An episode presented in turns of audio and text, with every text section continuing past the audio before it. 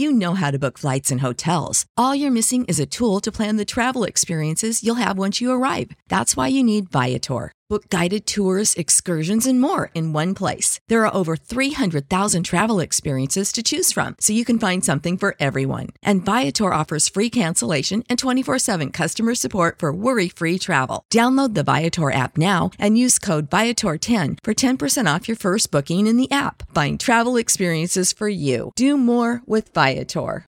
Today's show is brought to you by Stryke Club, a brand new line of acne fighting skincare products for guys. The best part these products are simple and safe. They only contain clean ingredients and are non toxic and paraben free. Stryke Club products are never tested on animals either, making it a great fit for your ecologically conscious young man. Try Stryke Club today. Use on boys as a discount code to save 10%. Go to strykeclub.com. That's S T R Y K E club.com. Use the discount code on boys and save 10%.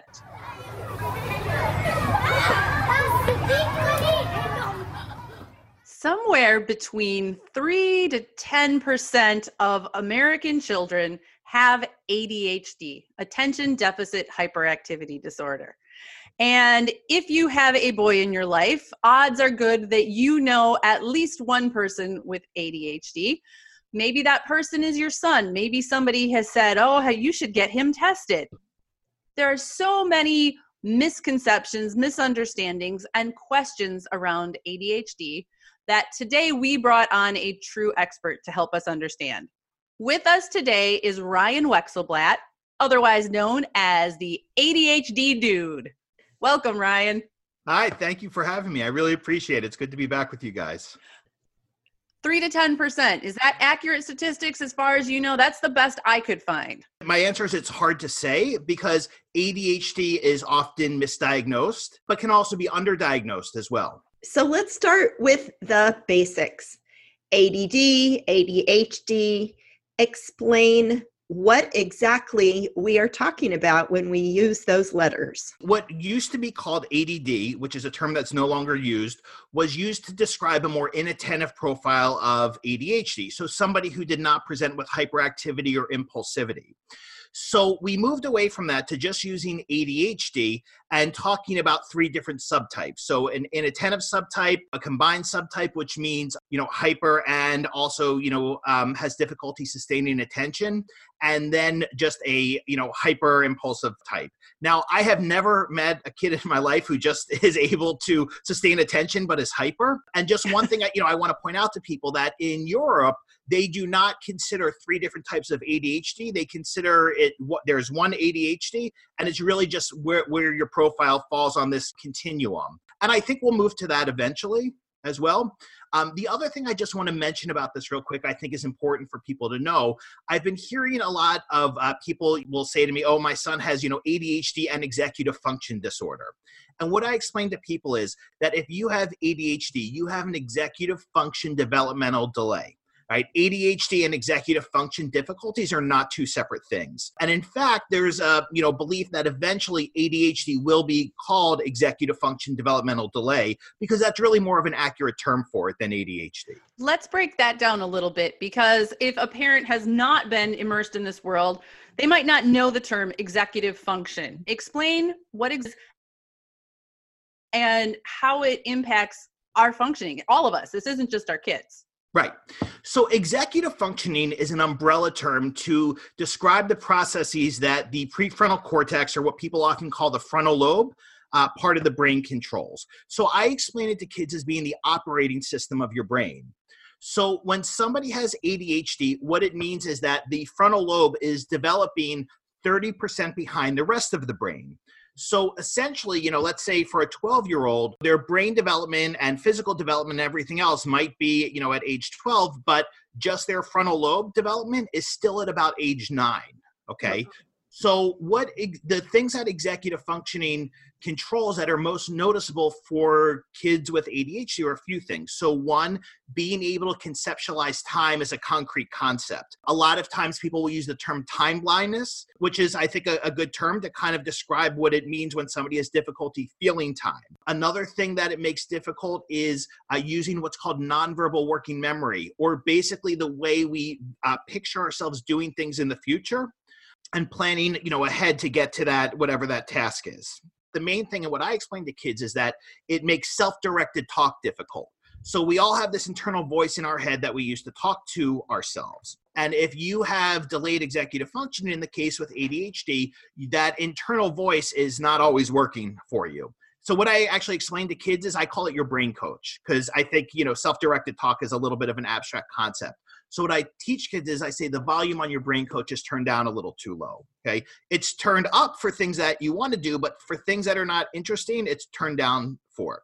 You know, and that's think about this with ADHD that if you have difficulty sustaining attention to non-preferred tasks, the reason why is because you know you're not having an internal discussion with yourself to say, hey, you know what, this is really boring, but I can get through it, and I've gotten through things like this before.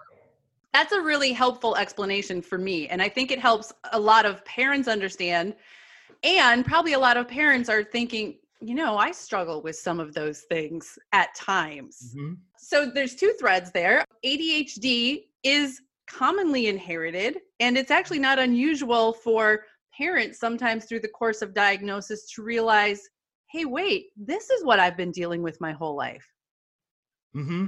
I'll tell you something really interesting. I find that when I meet fathers, what they will tell me sometimes is they'll say things like, I was just like him when I was his age, or I'm sure I have ADHD and it was never diagnosed. What I find with moms, which is interesting, is that they tend to be diagnosed as adults. And that completely makes sense to me because really what we see with girls and women is that an inattentive profile tends to be more common. So what I always explain to parents is, you know, if you go through school not making waves, you know, you're just kind of inattentive, it's easy to get kind of passed over. You know mm-hmm. what I mean? Mm-hmm. Because you're not drawing attention to yourself. Whereas if you're hyper and impulsive or have difficulty with emotional regulation, you're going to call attention to yourself. That's yeah. the kind of thing that annoys other kids, it annoys exactly. teachers. It's it's impossible to miss.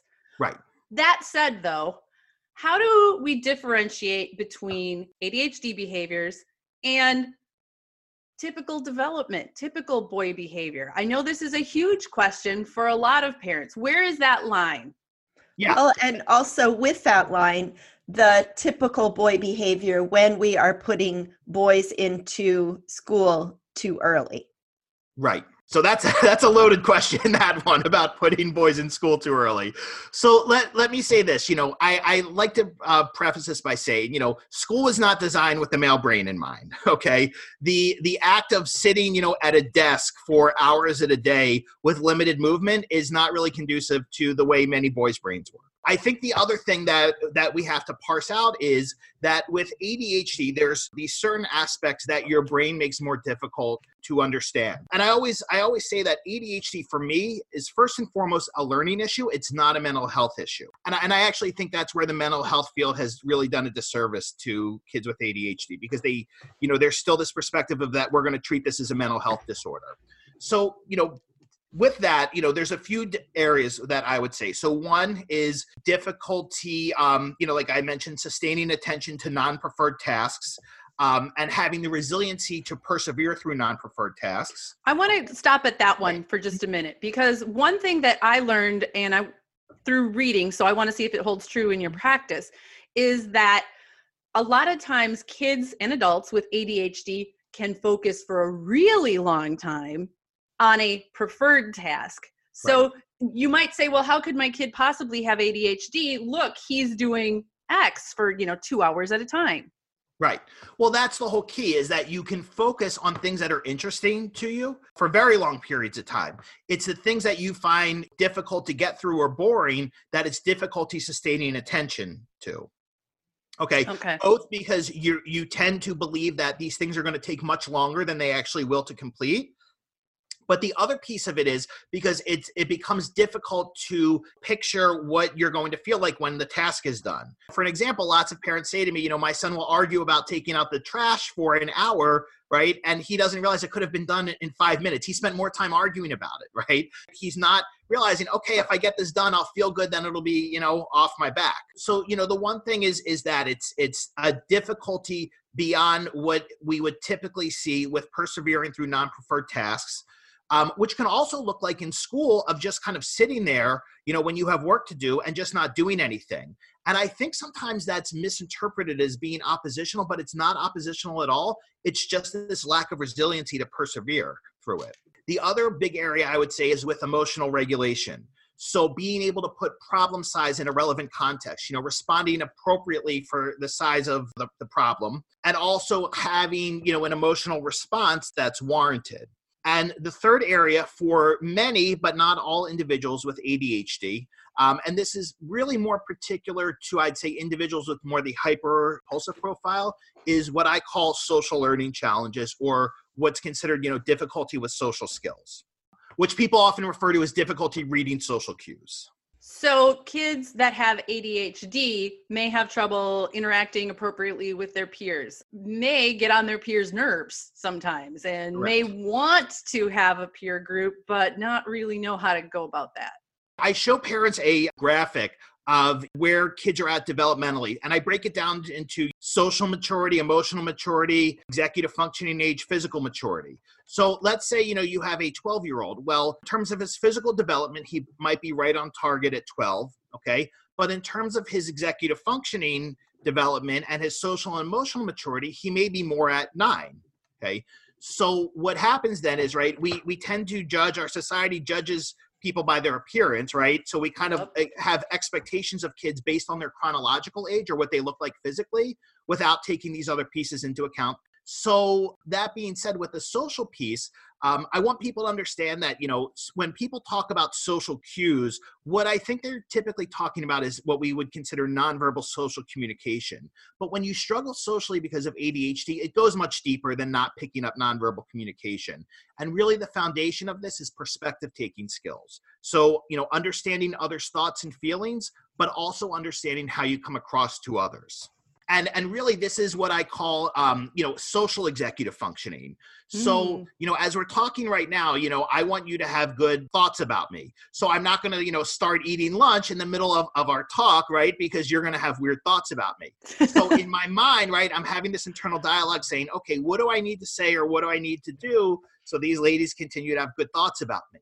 Well if you have adhd you're not necessarily having that internal discussion in your head to the extent that that you need to because you're hungry and you want to eat and that's well, it. because you're not thinking about others thoughts right because right. you're you're right that self-directed talk isn't happening in the context of social situations mm-hmm. always i right. want to pause for a second because as you were talking about this 12 year old being developmentally like a nine year old i also want to ask you about a question that often comes up is a young child maybe looking at whether they're ready to go to first grade or should he move up to kindergarten. And this is a child who's very intellectually mm-hmm. advanced and doesn't have the emotional social skills yet. And many parents think oh well he's going to be bored so i want him to move up to first grade or whatever grade it is and the rest will catch up what are your thoughts on that? Yeah. So interestingly, last year I worked part time at a school that just happened to be the way the district was broken up. It was just kindergarten and first grade in the school I was in. So this came up all the time with the parents of the kindergartners. What my understanding is, and this is not something I've researched a lot, is that there's really not good evidence that shows that um, holding kids back is beneficial in terms of, of development and learning. What I tell parents is, you know, I think you need to kind of look at their age and where they fall on the calendar as compared to their peers in their grade as really kind of more of a determining factor of where they're at developmentally. So, for instance, you know, I I see a boy who's 14, he's in eighth grade now. He's really supposed to be in ninth grade and I think it was really smart of his parents to to hold him back when when they did because his birthday is in August, and for him to be in ninth grade right now, he would be struggling even more socially than than he already is. Mm-hmm. You know, so I don't think there's a right or wrong answer for it. I think it's more we have to look at the, these developmental levels of social and emotional maturity.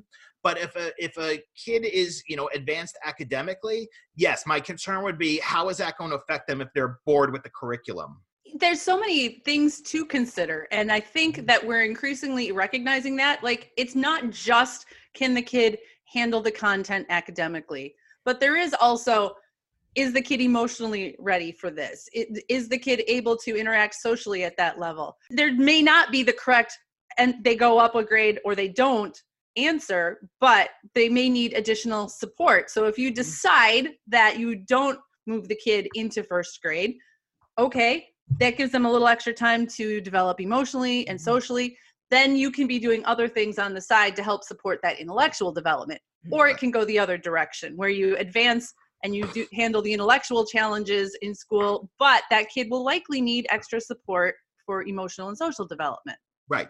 One of the things I do want to mention is, you know, when people ask me, you know, if they have a third grader or fourth grader, they and they say, "Well, he's so immature, I'm thinking about holding him back." I always say to them, "Please don't." Okay? Because in those situations at that point, um, it's really not going to be helpful. I think, you know, if if anything, I think it'll cause them to feel somewhat socially ostracized um, because they've been with the same peer group for several years at that point. We're going to pause for just a moment for this message from our sponsor, and when we come back, we are going to talk about how ADHD is misdiagnosed and how you can talk to your kids about ADHD. I want to take a minute to tell you about Stryke Club anti acne products. Unlike a lot of products that you find at big box or drugstores, Stryke Club products are non toxic and never tested on animals. Made with clean ingredients, Stryke Club's face and body wash are safe for your son. Use On Boys discount code to save 10% when you order online. Go to Stryke Club, S T R Y K E club.com and use the discount code on boys. And I do have to add in here, Jen, your sons really like this product too. I checked the bottle in the shower today and it's almost empty again. ADHD can take a toll and affect kids' self image. Can you elaborate on that a little bit? You know, how ADHD affects the stories really that kids tell themselves about themselves? So to start off with this, you know, one of the things I, I always say is that when somebody is diagnosed, you know, with Asperger's or what used to be called Asperger's or like higher verbal autism, you know, people will always, educators and whomever will always tend to be understanding and empathetic with them because they see them as as having, you know, a neurodevelopmental difference. Okay. Whereas when you have ADHD and it's not easily visible to other people, you are often going to be judged, and parents are going to be judged as, you know, the kids are going to be judged as having a character flaw, you know, or a behavior problem. And parents, you know, are judged as being too lenient, you know, or or whatever the judgment may be. So I think, you know, that's just something parents need to be cognizant of is that our, our society doesn't really understand ADHD and and teachers, you know, no fault of their own, really get no education for the most part. And this by the way, this includes counselors and mental health professionals really get no education or training in ADHD. Okay. Take us through the steps. So I've got a kindergartner and the teacher is you know has sent him to the office multiple times is you know we're at our conference and she's brings up the word, the term ADHD, and oh, you should have him tested. What is the experience that I'm going to have from that moment through to yes or no, he has it or he doesn't? How is it determined that he actually has it? Okay, so in terms of the diagnostic piece, there's a few different ways to get an ADHD diagnosis. Some people just go through their pediatrician, and their pediatrician will provide them with, with what's called the Conners rating scales. Um, one is for parents, the other one is for uh, teachers. Um, and sometimes pediatricians will make a diagnosis that way. A diagnosis can be made by a psychologist, and in some states by a licensed mental health professional, such as myself, as like a licensed clinical social worker. It can also be made by a neurologist or a neuropsychologist. So there's different pathways to get a diagnosis. The biggest variable we need to look at is are there potential learning issues that are part of this? Do we need to look at the sensory piece of this? So, is an OT and occupational therapy evaluation warranted? Are there speech and language issues? So, is a speech and language evaluation also warranted? So I like to see people, you know, take really a holistic approach to this rather than just kind of going to their doctor and saying, you know, oh, here's what the teacher said. The doctor gives them some scales. They come back and they start medication. I don't think there's anything wrong with that, but I think there's such a bigger picture here that we really need to look at all the, the, the pieces here. This episode is sponsored by ByHeart. Babies need to eat. And whether you breastfeed or bottle feed, use formula, combine all of the above, you need options. We wanted to let you know about ByHeart Baby Formula. ByHeart has a patented protein blend that gets the closest to breast milk. It includes two of the most abundant proteins in breast milk. And ByHeart actually ran a clinical trial comparing their formula to a leading infant formula and proved that babies on ByHeart have softer poops, less spit up, and easier digestion. ByHeart is also the only US made infant formula to use organic, grass fed whole milk. So if you need baby formula for your baby, consider ByHeart. New customers can get 10% off your first order by using code ONBOYS at byheart.com. That's B Y H E A R T dot com slash podcast, and it is 10% off your first order. Byheart.com slash podcast. This is a limited time offer, and additional terms and conditions may apply. We all know that vitamins can help fill nutritional gaps in our diet. But a lot of us don't like to take vitamins because we don't like swallowing pills. How do you feel about that, Janet? There's some days that I look at my vitamins and go, yeah, I should take those. I'll do it later. But I'll tell you what's changed. I have gotten easy melt vitamins. I have the D3 and I have the B12s and a multivitamin. And I just pop them in my mouth and they dissolve, and I don't have to think about swallowing a vitamin. Yeah, and you don't necessarily need water either to have on hand to get this big vitamin down. Yeah, no, and they taste good and they're sugar free. They melt quickly. The reason they melt is because of plants, not chemicals. Ah, plant based nutrition. For a limited time only, you can receive a free, free three month supply of EZ Melt Vitamin D3 with your first purchase. To claim your free D3, visit try.easymelt.com slash onboys. That's try, T-R-Y dot ezmelts, E-Z-M-E-L-T-S dot com forward slash onboys. There's um, concern among parents and others as well that in some cases ADHD may be overdiagnosed. That if there is an active wiggly boy, there's this tendency to say, you have ADHD and put him on meds. So some people are very hesitant and reluctant to even consider ADHD, to quote, slap a label on their kid, mm-hmm. to go through that diagnostic process. So, what would you tell parents who maybe they're at that parent teacher conference? Somebody suggested, you know, maybe ADHD, and the parents like, yeah, I'm not sure about this. Yeah. So I, I respect that everybody has their own process and has to go through, you know, whatever they need to go through with this. But what I want parents to understand is that, you know, we're talking about how your son's learning may be impacted by this, you know, and his social relationships in school may be impacted by this. So, what I would say is that if somebody says, I think this is worth looking at, and a professional says that, I, I would take that seriously. Okay.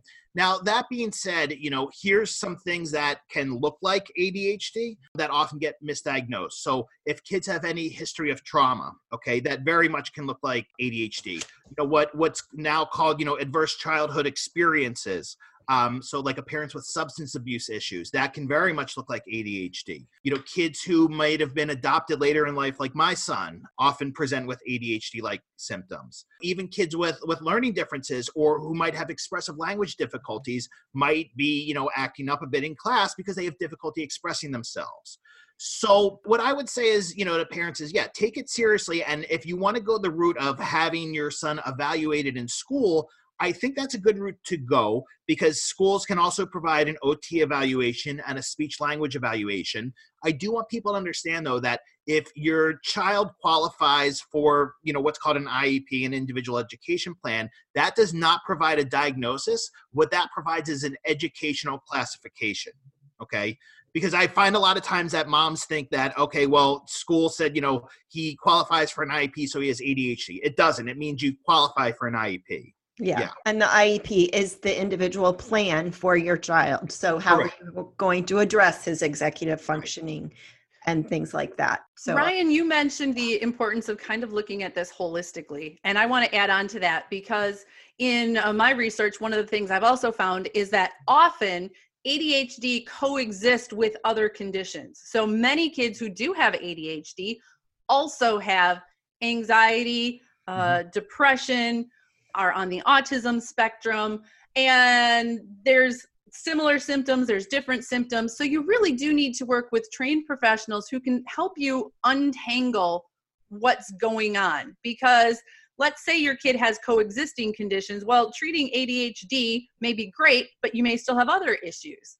Or, right. as you said, sometimes kids are misdiagnosed with ADHD, and really it's something else that was going on all along. So, you really want to look for qualified professionals who are willing to look at this from a broad perspective to add on to that, I want to mention to parents is, you know, having one diagnosis does not necessarily mean it's correct. I cannot tell you how many kids I've seen, particularly in the area where I live now, of kids with ADHD who are misdiagnosed with autism um, and on the other hand, too, we see a lot of kids who who may fit more the profile of you know autism or Asperger's who get diagnosed with ADHD. So the amount of misdiagnosis I find is is astonishing. And you know, I'll tell you, I, I think I was a little naive to this because you know when I where I'm from in Philadelphia, there's a lot of good. Um, you know, there's a lot of good clinicians. And once in a while, I would see a kid who was misdiagnosed, and I would think, wow, this is, you know, a big deal. How can this be missed? And when I moved to southern New Jersey, I was astonished at the amount of kids I see here who are misdiagnosed. Um, and I thought to myself, if this is happening this much here, this must be happening all over the country, really. Yeah. So, yeah. getting educated about it. I want to ask you because I know you work a lot directly with the boys. We've had you on talking about social skills development with middle schoolers. And, you know, as a young boy, kindergarten, first grade, being taken into the OT, being taken in for this test or that test, and starting to hear ADHD and hearing all that adult language around you as this young child.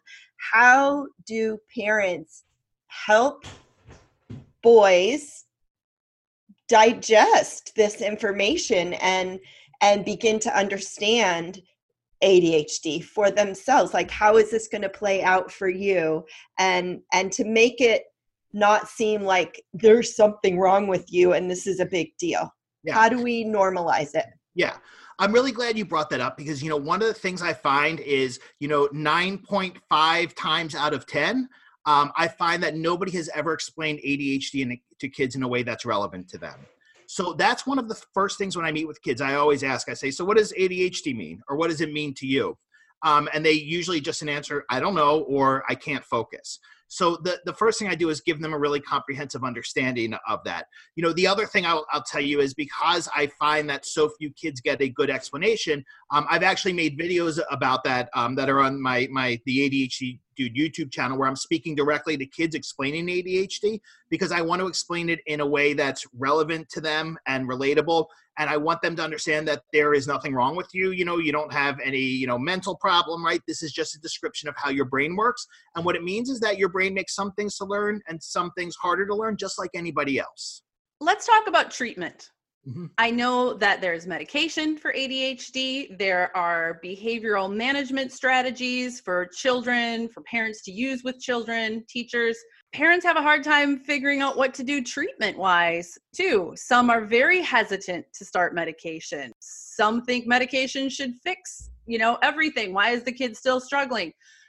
What do parents need to know to begin approaching this uh, how do we treat this question? Yeah. So the first thing is i think that um, you know what many many years of research has shown is that medication tends to be you know the frontline treatment for for addressing you know adhd related challenges and continues to be. And there's you know things that you know obviously we need to do beyond that. I find that you know for kids with a very mild inattentive profile they may be okay just with with medication. And i'm talking about just the mildest profiles but everybody else needs some you know type of intervention. And that's where things really become complicated because you know of, of how few people you know can really ha- i think have the skill set to address adhd um, in a way that's that's helpful to families. So that being said i do want to mention a few things that i think parents should look into um, particularly those with younger kids. There's um, a program called PCIT, Parent Child Interaction Therapy, that is really helpful and has has good evidence behind it. And I've any family I've talked to who has gone through the program has found it really helpful. There's another one called PMT, Parent Management Training.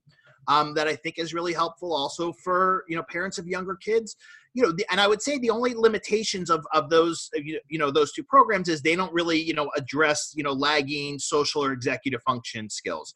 But what they do provide is is a great scaffolding for parents to understand how to deal with behavioral issues. One of the questions that I have, let's say that one of the parents also has ADHD how does that sort of complicate this situation right? So i know that it's very important to have consistency mm-hmm. at home to set up these guidelines. This is a lot of what these programs can teach you.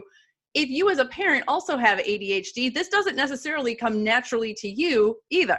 What i would say is that you know you need to take care of yourself first of course right? Because you you know if you're not kind of t- giving yourself what you need or, or getting what you need um, then that's going to affect your ability to be your best with with your kids and I want to say that I think that's particularly relevant for fathers, particularly those who who might have a short temper or who might have their own challenges with emotional regulation.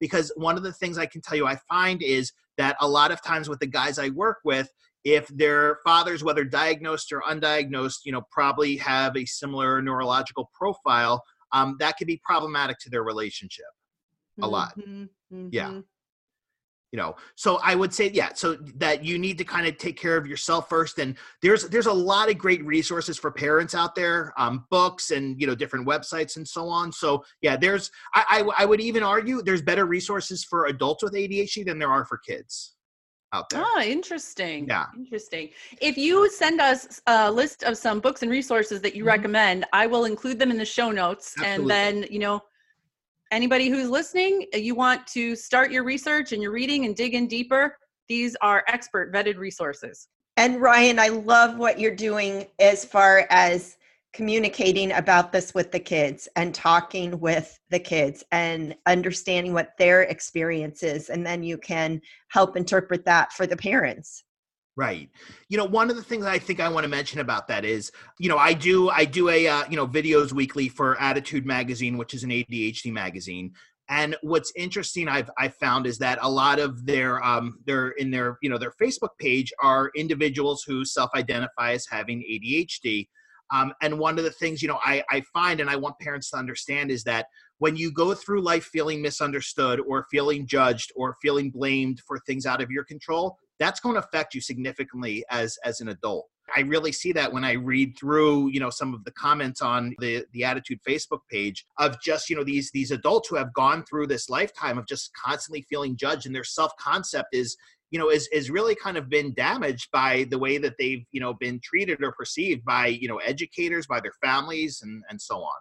So yeah i think i think the more we can help frame this for kids is understanding you know it's it's going to get better with age, but there's always things you're going to have to work hard on. Okay, and most importantly, there's nothing wrong with you. You know, and I think the more we can kind of get that into kids early on and be consistent with that message, the more it's going to help their self concept. I think your videos, your ADHD videos talking directly to kids are so helpful for kids and for parents because often as adults, we think that kids are just going to learn this stuff. You know, they're going to learn how to interact with their peers, they're going to learn how to get stuff done. And my opinion is that even if your child doesn't necessarily have ADHD, he may find value from these videos because when you're talking about your brain coach and you're talking about how to consider others' perceptions when you're in conversation, I think this is stuff that does not come naturally for a lot of people. Yeah. Hmm. Yeah, so thank you. I appreciate that. I think, you know, so much of this is so abstract, right? So my thing is really I want to make this as concrete and simple as possible for kids and do it in a really short time frame, you know, because look, my my audience does not have a long attention right? So I try to if if my videos are 2 minutes long, that's pushing it. That's bordering on too long for my crowd. Way to understand your audience, Ryan. yes. That's awesome. this has been so valuable. Jen and I have talked a lot about how important it is to get this foundational information out to our listeners. And I hope that it inspires our listeners to take that extra step, do that extra research, and have those conversations with their children. So, where can people find you other than South New Jersey? Yeah. So I have a uh, a wonderful Facebook group that's a wonderful community of parents called ADHD Dude. And so if they just go to the group there, and then I have a uh, YouTube channel called ADHD Dude where I have videos uh, categorized into playlists. And I also the videos for kids are under a playlist uh, called Dude Talk. And I'm in the process of breaking them up into elementary school, middle school, and high school, so I can speak more directly to those different age groups as well. What a great yeah. resource! Yeah. Thank you. Yeah. If you I, could get one message across to the world about kids with ADHD, what would that be, Ryan? So really, I think where where I'm at right now is the biggest thing I want to tell parents is don't be afraid of you know exploring medication because I find that in today's age of social media, so many parents get misinformation and opinions presented as facts about medication that just aren't accurate and they get scared away from something that can make a tremendous improvement not only in their child's life but in their family life as well and like anything else you know i say do your research but do your research on medical websites not from getting you know opinions from your sister-in-law or your you know your mother-in-law right because random person you don't know on twitter Right, right. I mean, I'll tell you, I, I'm I'm not in any AD, you know ADHD Facebook groups because it it kills me to see the amount of misinformation spread about medications, and I just you know want parents to understand that. Um, you know, again, when you know, if you want to go the route of of no medication when medication is warranted or recommended by a licensed medical professional, you might be interfering with your child's capacity to learn, you know, and develop social relationships to the best of their abilities. Yeah, it's a big, big question, but you've given us insight today that's really valuable. So thank you so much for taking time out of your busy schedule to be with us. Oh, my pleasure. Thank you so much for having me.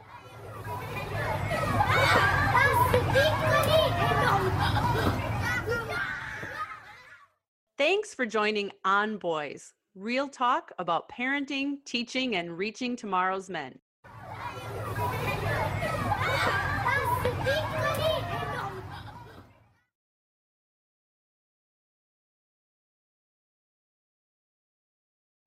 You know how to book flights and hotels. All you're missing is a tool to plan the travel experiences you'll have once you arrive. That's why you need Viator. Book guided tours, activities, excursions, and more in one place to make your trip truly unforgettable. Viator has over 300,000 travel experiences to choose from Everything from simple tours to extreme adventures and all the niche, interesting stuff in between. So you can plan something that everyone you're traveling with will enjoy. Real traveler reviews give the inside scoop from people who've already been on the experiences you're considering. So you can plan with confidence. Free cancellation helps you plan for the unexpected. And 24 7 customer support means you can travel worry free. Download the Viator app now and use code Viator10 for 10% off your first booking in the app. Find travel experiences for you. Do more with Viator.